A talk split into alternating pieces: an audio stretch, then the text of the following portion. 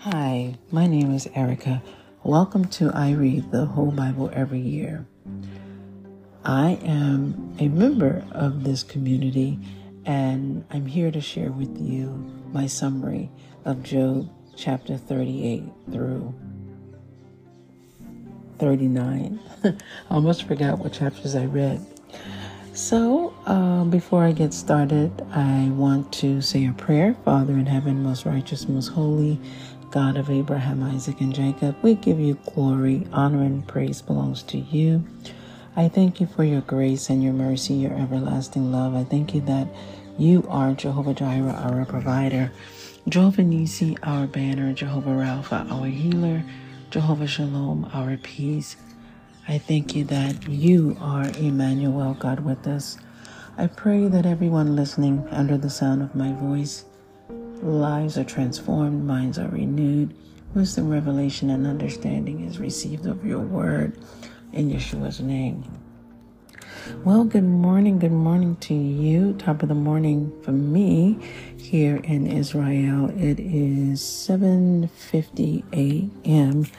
And today is what day is it? I think it's already the 1st of June.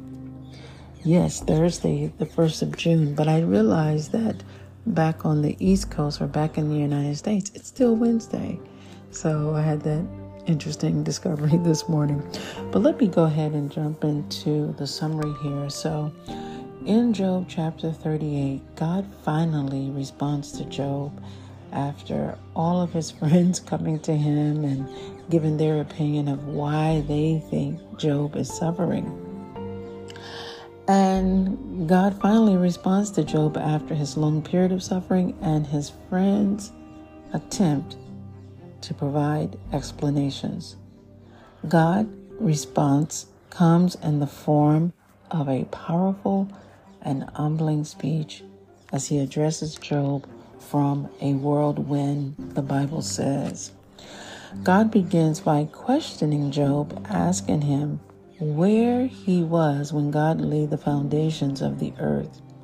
He emphasizes his sovereignty and creative power, describing how he set the boundaries of the sea, commanded the morning to appear, and caused rain to fall upon the desolate land. God challenges Job's understanding of the universe and reminds him of his supreme authority over all creation. Furthermore, God asks Job if he comprehends the depths of the ocean, the gates of death, and the vastness of the universe. He mentions various wonders of nature, including the treasure of snow, hail, and lightning, as well as the constellations and their influence on the earth. God's questions serve to highlight his immense knowledge and control over the intricacies of the natural world. God's speech continues as he inquires about the behavior of animals. He mentions the lion, the raven, and the mountain goats, among others, describing their unique characteristics and behaviors. God underscores his wisdom in creating and sustaining these creatures, implying that he has a purpose and plan for each of them. Through his profound questions and descriptions, God reveals the limitations of human understanding and knowledge. He emphasizes his own wisdom, power, and authority over the vastness of creation.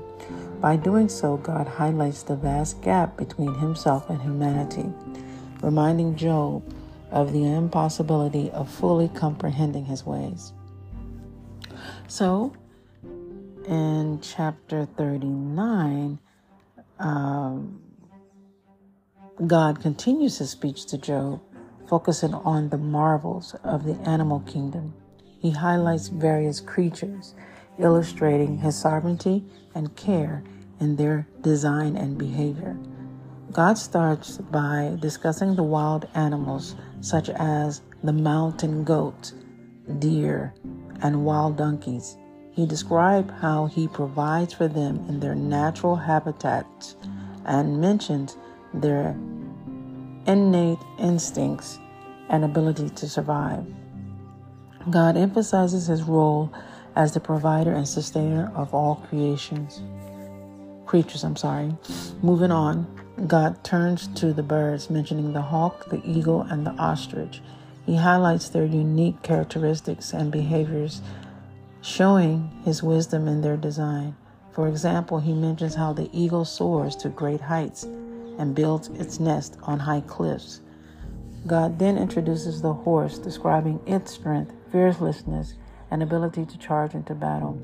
He asks Job if he understands how the horse is trained and how its power is harnessed. Throughout this chapter, God showcases his intimate knowledge of and care for the animal kingdom. He reveals his role as the creator and sustainer of all living creatures, highlighting their individual uniqueness and purpose within his grand design. The speeches in chapters 38 and 39 serve to humble Job and remind him of God's incomprehensive wisdom and power.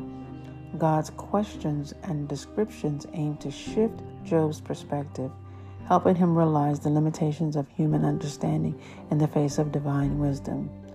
Through these chapters, God restores a sense of awe and reverence for his creation and position himself as the ultimate authority and caretaker of the universe.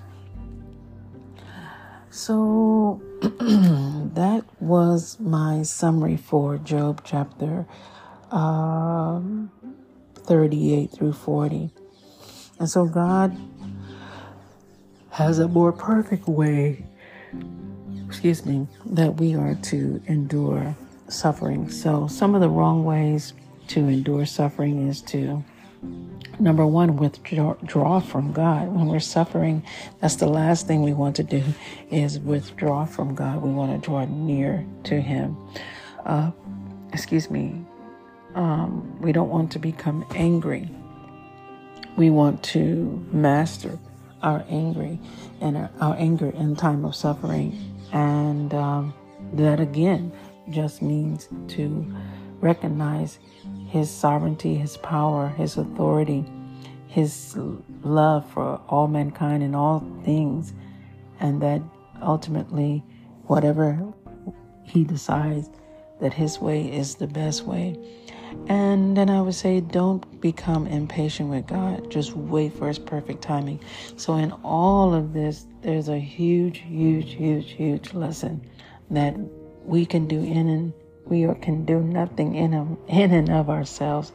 That ultimately we are called to rely completely upon the Lord.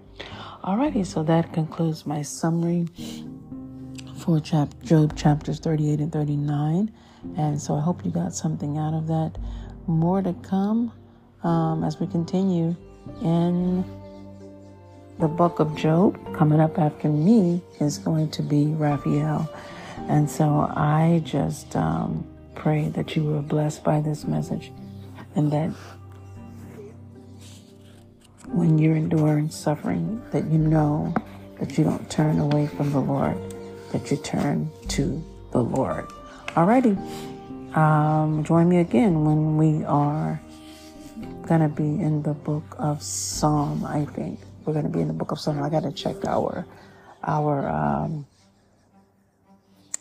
list, our Bible plan, and see where we are because we're kind of skipping around this year, but still going through the whole Bible. Okay. God bless you. Grace and peace. Again, this is Erica with I Read the Whole Bible Every Year.